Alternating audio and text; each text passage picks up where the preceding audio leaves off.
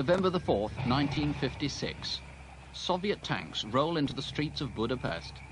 The Hungarian people defend every last street corner, but rifles are no match for tanks.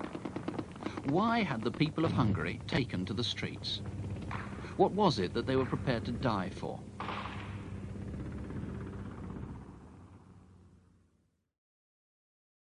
فوتبال و سیاست جزو جدا نشدنی از یکدیگرن. یه وقتایی فوتبال به سیاست کمک کرده و یه وقتایی هم این سیاست بوده که به فوتبال کمک کرده. اوجگیری نسل طلایی فوتبال مجارستان با شیوع کمونیسم در کشورهای شرق اروپا همراه شد و فوتبال این کشور ضربه بزرگی از سیاست خورد. انقلاب مجارستان تو سال 1956 سرکوب شد و موجی از ناامیدی در این کشور به وجود اومد. در همین زمان بسیاری از ستاره فوتبال این کشور هم حاضر به بازگشت به کشورشون و پذیرش دیکتاتوری نشدن.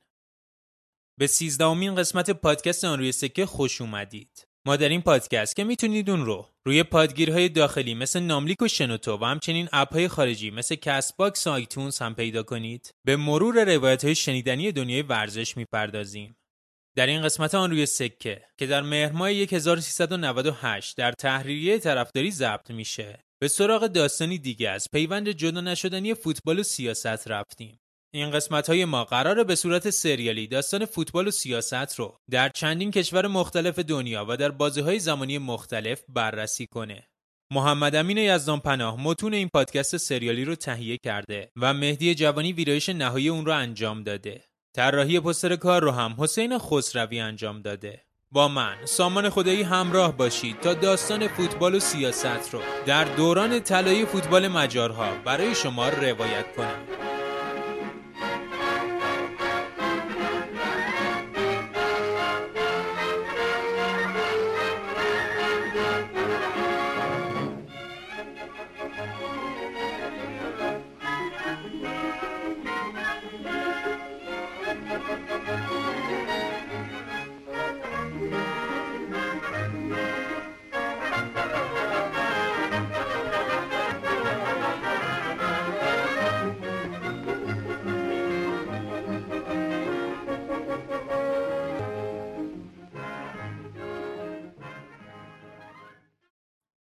تیم طلایی مجارستان که به اون لقب مجارستان باشکوه و مجارستان بزرگ رو هم داده بودن یکی از بهترین های تاریخ بود که تو دهه 50 میلادی به تیمی بیرقیب در جهان تبدیل شده بود شاکله اصلی تیم مجارستان و بازیکنایی مثل فرانس پوشکاش، ناندور هایدک گوتی، ساندور کوچیس، جوزف بوژیک، گیولا گروسیچ و زولتان زیبور تشکیل داده بودند. بین سالهای 1950 تا 56 مجارها 42 پیروزی به دست آوردن هفت بار مساوی کردن و فقط یه بار شکست خوردن.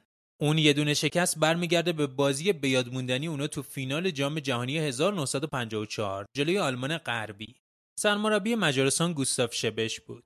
شبش در تیم ملی سه برنامه داشت. اولی رژیم غذایی منظمی که به بازیکن آمادگی جسمانی می‌داد.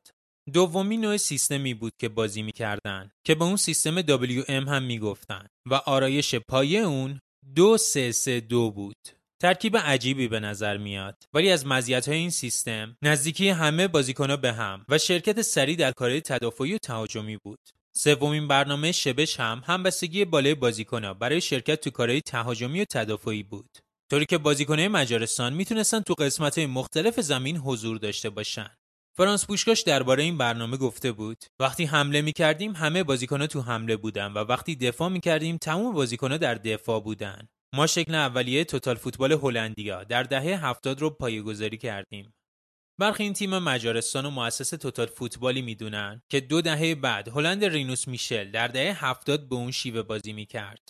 مجارستان در نیمه نهایی المپیک 1952 با نتیجه 6 بر 0 سوئد رو شکست داد تا نسل طلایی مجارها برای کسب اولین افتخارش گام بلندی برداره. مجارستان تو فینال هم با گله زلتان زیبور و فرانس پوشکاش یوگسلاوی رو شکست داد و به مدال طلای المپیک 1952 رسید. مجارستان یه سال بعد تو رقابت‌های قهرمانی مرکز اروپا، اتریش، سوئیس و چکسلواکی رو کنار زد و فینال هم با دو گل فرانس پوشکاش و تک گل ناندور هایدکوتی سه بر صفر ایتالیا رو شکست داد تا این نسل به دومین افتخارش هم برسه 25 نوامبر 1953 مجارستان و انگلیس توی بازی دوستانه و با حضور 105 هزار انگلیسی در ومبلی به مسافه هم رفتن. انگلیس تا اون روز به هیچ تیم خارج از بریتانیا در خونه نباخته بود. فقط یه بار تو سال 1949 به جمهوری ایرلند باخته بودن. انگلیس اون زمان سومین تیم برتر جهان بود و مجارستان هم در رتبه اول قرار داشت. مطبوعات انگلیسی به این مسابقه لقب بازی قرن رو دادن. با این حال مجارستان به راحتی انگلیس رو شکست داد. اونا از همون دقیقه اول گل زدن شروع کردن و بعد تنها 27 دقیقه چهار بر یک از حریف پیش بودن. در پایان بازی با نتیجه 6 به 3 به سود مجارها تموم شد. با سه گل از هایدک کوتی، دو گل از پوشکاش و یک گل هم از بوژیک، شکست تلخ انگلیسی تو این بازی درس بزرگی براشون شد. تا باشگاه های پرآوازه این کشور دنبال تغییرات در تکنیک و تاکتیک و برنامه های خودشون باشن. ماه می سال بعد دو تیم این بار در بوداپست مقابل هم قرار گرفتن نتیجه این بازی اما فاجعه بارتر برای انگلیسیا و غرور آفرین برای مجارها بود در پایان 90 دقیقه تابلوی ورزشگاه عدد 7 رو در کنار نام مجارستان و عدد یک رو در کنار نام انگلیس نشون می‌داد. cutting in the outside left, back to Pushkas. It's a goal. Hidaguti.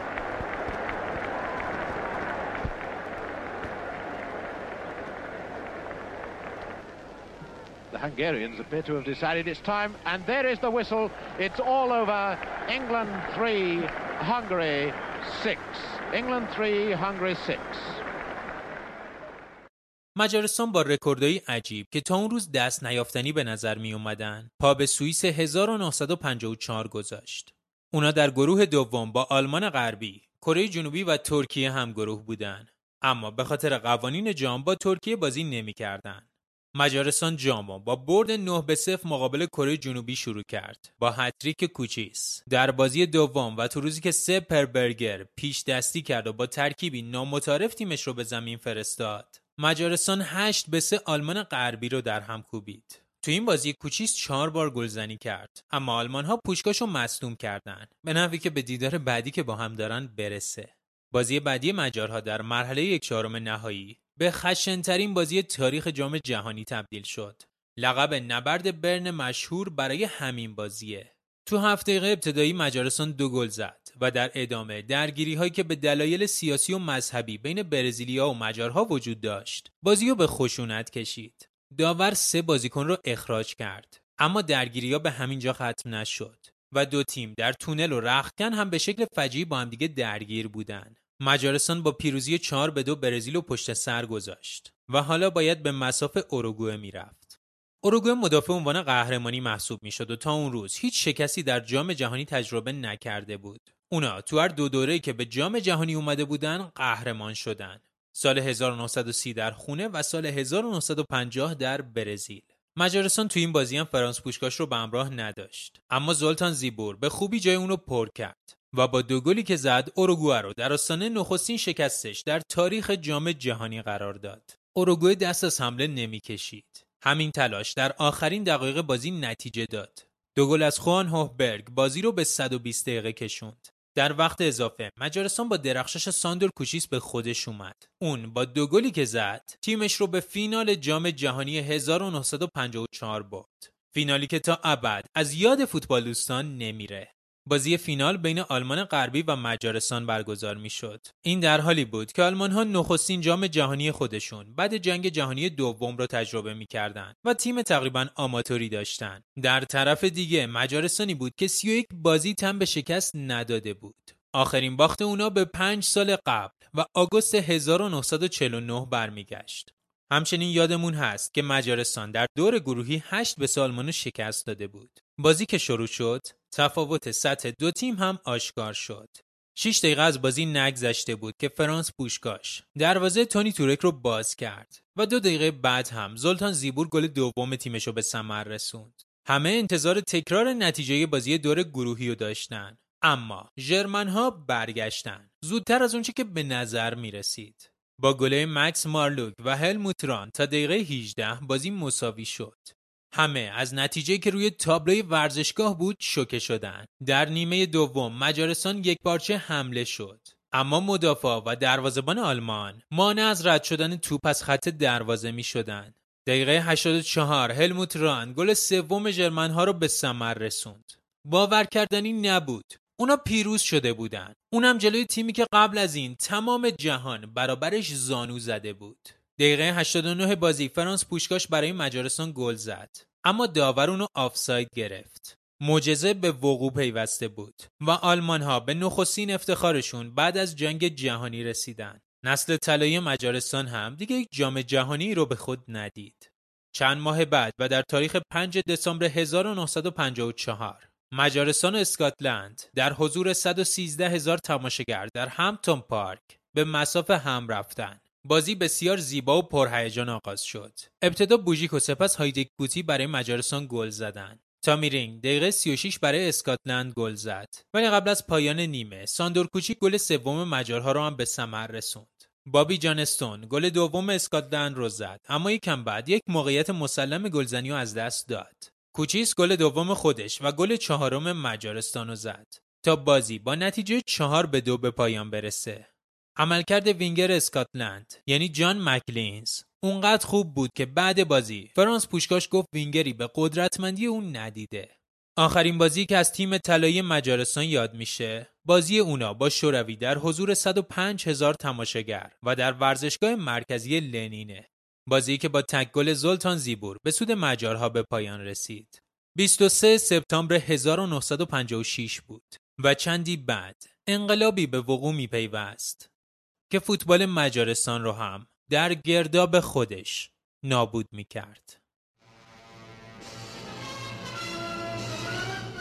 From Budapest, city of blood and bravery, tragedy and hope, come the first pictures of the battle which has shaken the world and of its aftermath.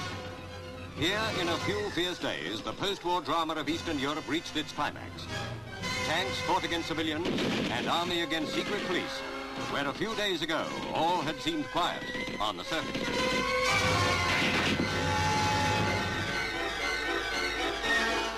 While the battle is raging, you have to keep out of the way. But a tank asks no questions.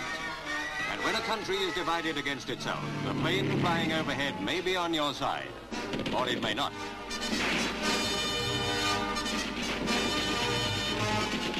For many days, the fighting continues with now the government, now the insurgents gaining the upper hand. مجارها همونایی بودن که در آوریل 1849 توسط لایوش کشوت استقلال خودشون رو اعلام کردند. اما با فشار روسیه و اتریش این حکومت از هم پاشید و خود کشوت هم 43 سال بعد در تبعید درگذشت. نزدیک به یک قرن بعد این تراژدی تاریخی تقریبا باز هم برای مجارستان تکرار شد. یک سال پیش از اعلام استقلال مجارستان در سال 1848 فرانس یوزف که برادرزاده فردیناند اول بود به سلطنت امپراتوری اتریش رسید. یوزف نزدیک به 70 سال سلطنت کرد. بعد از سرکوب انقلابیون مجارستان هم فشارها از روی حکومت یوزف برداشته نشد و اون مجبور شد تا سال 1867 پادشاهی دوگانه‌ای با نام امپراتوری اتریش مجارستان تأسیس کنه. طبق قوانین این امپراتوری مجارستان دارای دولت، پارلمان و دستگاه گمرکی مجزایی نسبت به اتریش بود. با انقراض خاندان هابسبورگ در سال 1918 مجارستان بازم به دست کشورهای مختلفی نظیر ایتالیا، لهستان و رومانی افتاد. سال 1920 و با پیمان نامه‌ای که به پیمان تریانون مشهور شد، قسمت‌های مختلف مجارستان به دست کشورهای دیگه افتاد. این پیمان بین مجارستان و متفقین به جز آمریکا و روسیه بسته شده بود. مجارها مالکیت بخش کوچیکی از سرزمین خودشونو در اختیار داشتن که اونم بین کمونیستا و سلطنت طلبا دست به دست می‌شد. با شروع جنگ جهانی دوم مجارستان به متحدین پیوست و سال 1940 رسما بر ضد متفقین وارد جنگ شد. مجارها از جمله نیروهایی بودند که در اواسط سال 1941 آلمان نازی رو در حمله علیه روسیه حمایت کردند. بعد از تضعیف نیروهای محور در نبرد با روسها، مجارها کم کم عقب نشینی کردند. دسامبر 1943 روسیه بخشی از شرق مجارستان رو اشغال کرد و در سه ماه بعد بخش اعظم کشور در دست نیروهای روس بود. ژانویه یک سال بعد یعنی 1945 دولت موقت مجارستان با شوروی قرارداد ترک مخاسمه انعقاد کرد و به متحدین اعلان جنگ داد. در پایان جنگ ارتش مجارستان نزدیک به 150 هزار تلفات داد.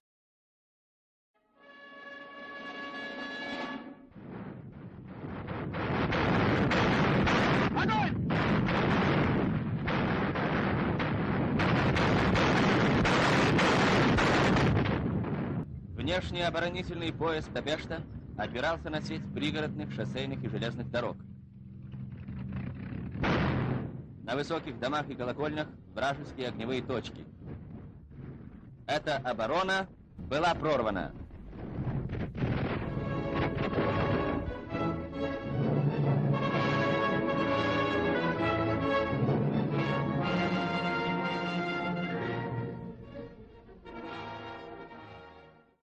در اولین فوریه بعد از جنگ پارلمان کشور مجارستان پایان هزار سال سلطنت در این کشور با آغاز حکومت جمهوری رو اعلام کرد. بعد از این کمونیستا در تلاش برای به دست گرفتن قدرت بودند.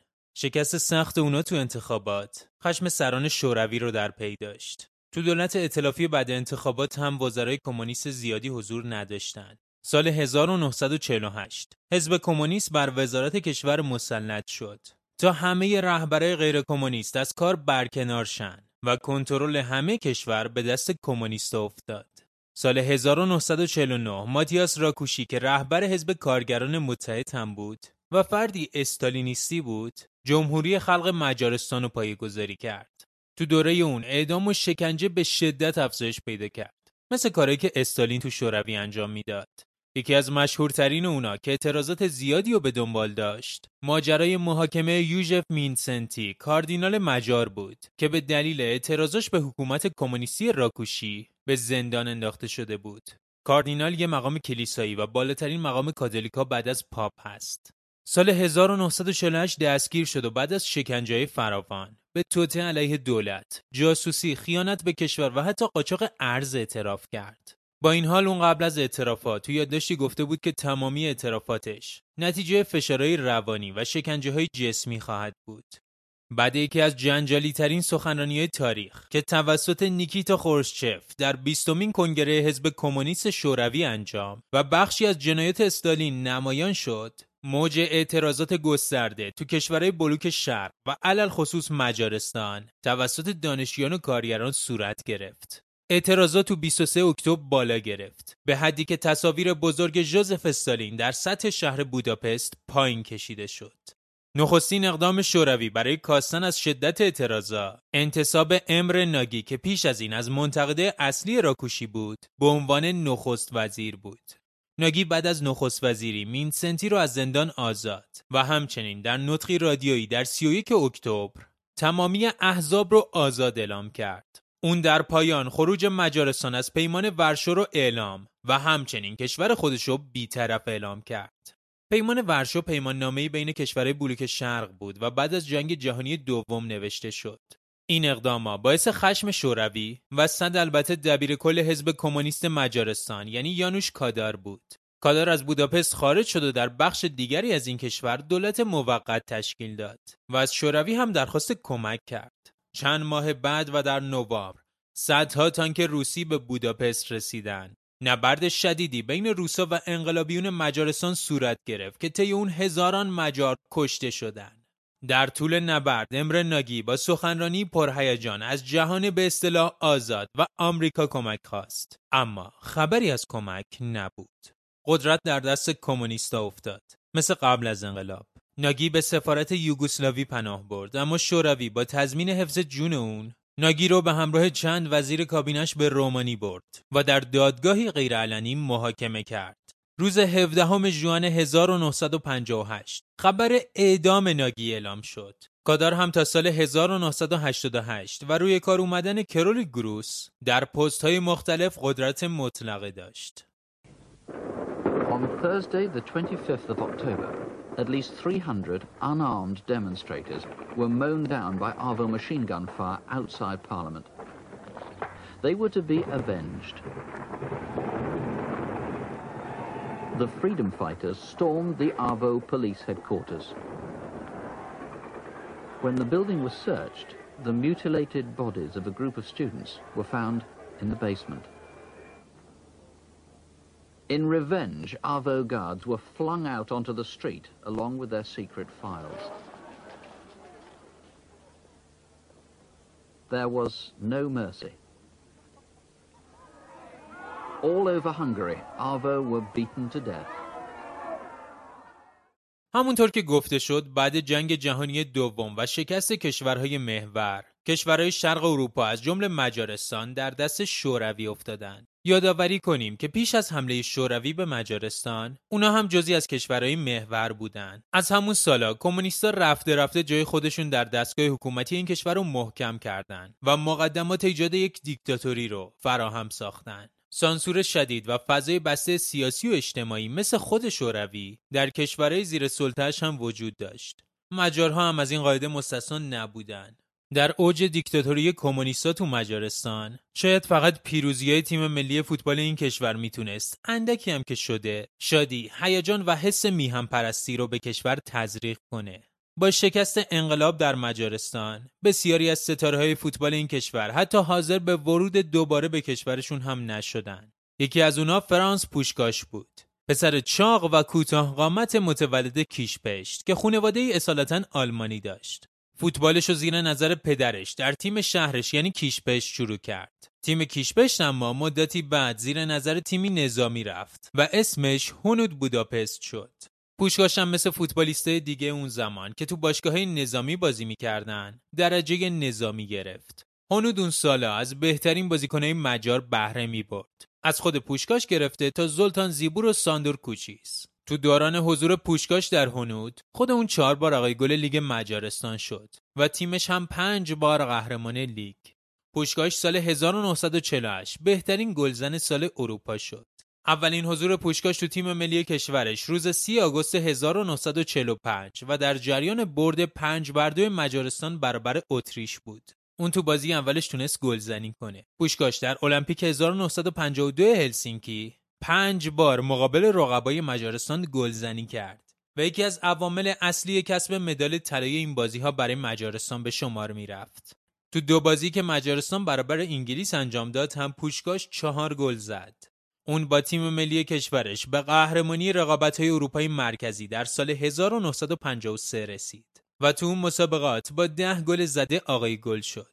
پوشکاش تو جام جهانی 1954 هم برای مجارستان همه کار کرد. اون در دو بازی ابتدایی مجارها مقابل کره جنوبی و آلمان غربی سه گل زد. به دلیل مسئولیت که در بازی آلمان دچارش شد دو بازی بعدی تیمش جلوی برزیل و اروگوئه رو از دست داد. اما با بدنی نیمه آماده تو فینال به دیدار مجدد با آلمان غربی رسید. بعد 6 دقیقه از شروع بازی فینال گل زد. اما همونطور که گفتیم سرنوشت تلخی در انتظار مجارها در پایان بازی بود. سال 1956 هنود مجارستان به رقابت‌های قهرمانی اروپا راه یافت و طبق قرعه باید با اتلتیک بیلبائو مساف می‌داد. بازی رفت دو تیم و بیلباو سه دو برد اما دیدار برگشت با انقلاب مجارستان همزمان شد و به همین خاطر بازی دو تیم در استادیوم هیسل شهر بروکسل برگزار شد. نتیجه سه سه خبر از حذف مجارها داشت. اما خبر مهمتر چیز دیگه ای بود. بازیکنها بعد بازی حاضر به بازگشت به کشورشون نشدن. با وجود مخالفت فیفا بازیکن مجار در کشورهای ایتالیا، پرتغال، اسپانیا و برزیل سرگردون شدند و در اون کشورها بازی هایی رو هم انجام دادن. حتی به انگلیس هم رفتن و با تیم وولز بازی دوستانه ای داشتن. En el estadio Heysel de Bruselas juegan el Atlético de Bilbao y el Honved de Budapest el segundo de sus encuentros para el Campeonato de Europa. Los operadores se han colocado al principio detrás de la niebla y como es natural se han perdido los dos primeros goles, uno español obra de Merodio y el del empate húngaro logrado por Budai. Este blanquísimo balón lo va a pasar Marcaida Gainfa y el gran extremo internacional en uno de sus matemáticos centros lo coloca a los pies de Arieta que pone el marcador 2-1 para los españoles. Y mediado el segundo tiempo, el tercero conseguido por el interior Merodio. Pancartas con referencias al bacalao y niebla. Niebla, a la que si en Londres llaman puré de guisantes, aquí debería conocerse por puré de coles de Bruselas, que es más denso. Los húngaros, aunque van perdiendo por 3 a 1, no se dan por vencidos y fuerzan una falta al borde del área que saca Pusca rápidamente sobre Coxis, logrando este el segundo gol magiar. Ya un poco más clara la niebla se va a oscurecer el resultado, pero los bravos muchachos bilbaínos ganan la eliminatoria a pesar de este gol de Puskas, que supone el empate a 3. بعد این اتفاق اما هر بازیکنی راه خودش رو در پیش گرفت. پوشکاش بازگشت به مجارستان رو نپذیرفت و به طور غیررسمی تو اسپانیول تمرین کرد. همون زمان تیمای آسه میلان و یوونتوس خواهان به خدمتگیری اون بودن. اما فیفا پوشکاش رو دو سال از حضور تو هر رقابت ورزشی محروم کرده بود. بعد از اون پوشکاش به ایتالیا و اتریش رفت. پوشکاش می‌خواست در ایتالیا بازی کنه اما مربی ایتالیایی به دلیل سن و وزن بالای اون علاقه به حضورش نداشتن. پوشکاش به یکی از گزینه های نقل و انتقالاتی باشگاه منچستر یونایتد هم تبدیل شد اما به دلیل قوانین اتحادیه فوتبال این کشور برای بازیکنهای خارجی و همینطور مسلط نبودنش به زبان انگلیسی انتقال اون به تیم بازبی ممکن نشد چند ماه بعد پوشکاش باز هم راه اسپانیا رو در پیش گرفت و این بار به رال مادرید پیوست در 31 سالگی به مادرید رفته بود و تو 8 فصل و 180 بازی برای این تیم در لالیگا 156 گل زد پوشکاش 39 بار برای رال در رقابت های قهرمانی اروپا بازی کرد و 35 گل هم در اون رقابت ها زد. سال 1959 با رال به فینال اروپا رسید. اما به دلیل مصدومیت قایب بزرگ بازی فینال شد. با این حال یه سال بعد بازم تیمش رو به فینال رسوند و این بار با عمل کردیم معرکه چهار گل از هفت گل رال مقابل آینتراخت فرانکفورت رو به ثمر رسوند. لوس بلانکوس باز هم قهرمان اروپا شد. در فینال سال 1962 قهرمانی اروپا جلو بنفیکا هتریک کرد. اما این بار رال 5 3 باخت و هم تیمی اوزبیو به قهرمانی رسیدن. تو نیمه نهایی قهرمانی اروپای سال 1966 با گل‌هاش به فاینور رالو به فینال برد ولی در فینال جلوی پارتیزان بازی نکرد. پوشکاش ملیتش رو هم عوض کرد و با تیم ملی اسپانیا به جام جهانی 1962 شیلی رفت. اتفاقا در هر سه بازی لاروخا هم حاضر بود. اسپانیا خیلی زود و تو همون دور گروهی حذف شد. پوشکاش بعد از بازنشستگی هدایت باشگاه های زیادی رو بر عهده گرفت که مهمترینش پاناتینایکوس بود. با پاناتینایکوس تا فینال قهرمانی اروپای سال 1971 رفت اما تو فینال با آژاکس یوهان کرایوف باخت و دستش از جام کوتاه موند. بعد از براندازی حکومت کمونیستی شوروی در تمام کشورهای زیر سلطه اون پوشکاش در میان استقبال مردم به کشور برگشت. او در تاریخ 17 نوامبر سال 2006 بر اثر ذات‌الریه درگذشت. ساندور کوچیس یکی دیگه از بازیکنایی بود که بعد از انقلاب حاضر به بازگشت به مجارستان نشد. اون زاده بوداپست بود. فوتبالش رو از تیم کوبانایی شروع کرد و خیلی زود از این باشگاه جدا شد و به تیم فرنس واروش پیوست. طی چهار سال حضورش در این تیم نزدیک به 59 بازی کرد و 40 گل به ثمر رسوند. کوچیس با این تیم به مقام قهرمانی لیگ مجارستان در سال 1949 رسید. پس از پیوستن به هونود سه بار دیگه لیگ مجارستان رو فتح کرد. سه بار آقای گل لیگ شد و در این بین دو بار هم به آقای گلی اروپا رسید. سال 1952 با 36 گل زده آقای گل سال جهان شد. دستاوردی که دو سال بعد هم تکرارش کرد. کوچیس سال 1948 وارد تیم ملی مجارستان شد. اون با 6 گل زده در المپیک 1952 هلسینکی از ارکان اصلی کسب مدال طلا بود. تو جام جهانی 1954 هم با 11 گل زده آقای گل شد. از افتخارات و بیوگرافی کوچیس در رده ملی که بگذریم به سرنوشتش بعد از انقلاب می‌رسیم. کوچیس به تیم یانگ فلوز زوریخ و بعد یک سال به همراه لاسلو کوبالا و زولتان زیبور به بارسلونا رفت. با بارسلونا دو بار قهرمان اسپانیا و دو بار فاتح کوپا دل جنرالیسیمو شد. یک بار هم در Fairs Cup به قهرمانی رسید. اما تراژیک ترین اتفاقی که برای او و زیبور در بارسلونا افتاد بازگشت دوباره به وانکدورف استادیوم برن همونجایی که از آلمان غربی تو فینال جام جهانی شکست خورده بود اونا برای فینال قهرمانی اروپا اونجا حضور داشتن. هر دو گل زدن ولی دوتا گل کافی نبود و بنفیکا سه دو برد و به قهرمانی اروپا رسید. زندگی کوچیس میشه گفت خیلی زود یعنی در 49 سالگی به پایان رسید. متاسفانه اون هرگز شانس بازگشت به کشورش رو نداشت. بریم سراغ یه ستاره دیگه که کشورش رو ترک کرد زیبور اون فوتبالش رو تو تیم کومارو آغاز کرد و بعد از اینکه توسط ساندور مزئی سرمربی تیم جوانان مجارستان انتخاب شد کار در راه آهن رها کرد. در لیگ مجارستان با باشگاه فرانکو واروس به میدان رفت و با این تیم یه بار قهرمان لیگ شد. بعد به تیم سپل رفت. مدتی بعد و مطابق انتظار تیم هنود مثل دیگر ستاره فوتبال مجارستان زیبور رو هم جذب کرد. زیبور تو 175 بازی برای این تیم 100 گل زد. سال 1949 شروع کار زلتان زیبور تو تیم ملی مجارستان بود و در 43 بازی ملی 17 گل زد. اون در جریان برد مجارستان مقابل یوگسلاوی تو فینال المپیک 1952 هلسینکی یکی از دو گل تیمش رو به ثمر رسوند. زیبور فینال جام جهانی 1954 هم یکی از دو گل تیمش جلوی آلمان غربی رو زد. اما نتونست مانع شکست تیمش تو اون بازی بشه. بعد از انقلاب او هم حاضر نشد به کشورش برگرده و بعد اینکه یک دوره به طور غیر رسمی تو روم بازی کرد، به بارسلونا رفت و دو بار لالیگا رو فتح کرد. با این حال بعضی از بازیکنهای تیم طلایی مجارستان به کشورشون برگشتن. مهمترین اونا ناندور هایدک کوتی بود. ناندور در پایان دوران بازیگریش به مربیگری تیم امتیکی بوداپست انتخاب شد. بوژیک هم دیگر بازیکنی بود که به مجارستان برگشت و تو چندین تیم این کشور به مربیگری پرداخت. سرمربی تیم طلایی مجارستان یعنی گوستاف شبش بعد از اینکه سال 1956 از کارش برکنار شد چندین سال در کمیته المپیک مجارستان بود و بعدش هم در یوفا کار کرد.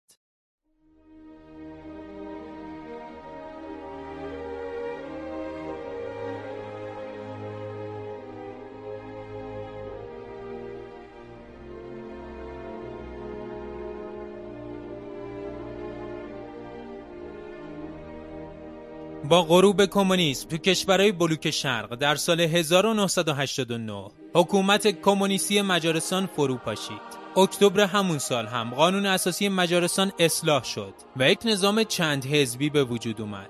آخرین نیروهای شوروی در جوان 1991 مجارستان رو ترک کردند و به 47 سال حضور نظامی تو این کشور پایان دادند. در آوریل 1999 مجارستان به ناتو پیوست و می 2004 به عضویت اتحادیه اروپا در اومد. 5 اوت 2005 لاسلو شویوم به عنوان رئیس جمهور و در 29 سپتامبر 2004 فرانس جورچانی به سمت نخست وزیر مجارستان انتخاب شدند. و متاسفانه اینکه فوتبال مجارستان حتی دیگه به نزدیکی افتخارات دهه 50 خودش هم نرسید. با وجود اینکه بعد از انقلاب شش بار به جام جهانی رسیدن اما از یک چهارم نهایی بالاتر نرفتن و بعد جام جهانی 1986 مکزیک دیگه به جام جهانی هم صعود نکردن. اونا سالهای 1968 و 72 به یورو رسیدن. ولی بعد از اون تاریخ تا همین سه سال پیش به این مسابقات هم راه پیدا نکردن. تا بالاخره بعد 44 سال به یورو 2016 فرانسه رسیدن. به پایان سیزدهمین قسمت از پادکست آن روی سکه رسیدیم. در قسمت بعدی فوتبال و سیاست به کشور آرژانتین سفر می‌کنیم. ممنون از اینکه آن روی سکه رو گوش می‌دید و امیدواریم ما را از نظرات و پیشنهادات و انتقاداتتون محروم نکنید. تا برنامه دیگه همه شما رو بدرود میگم.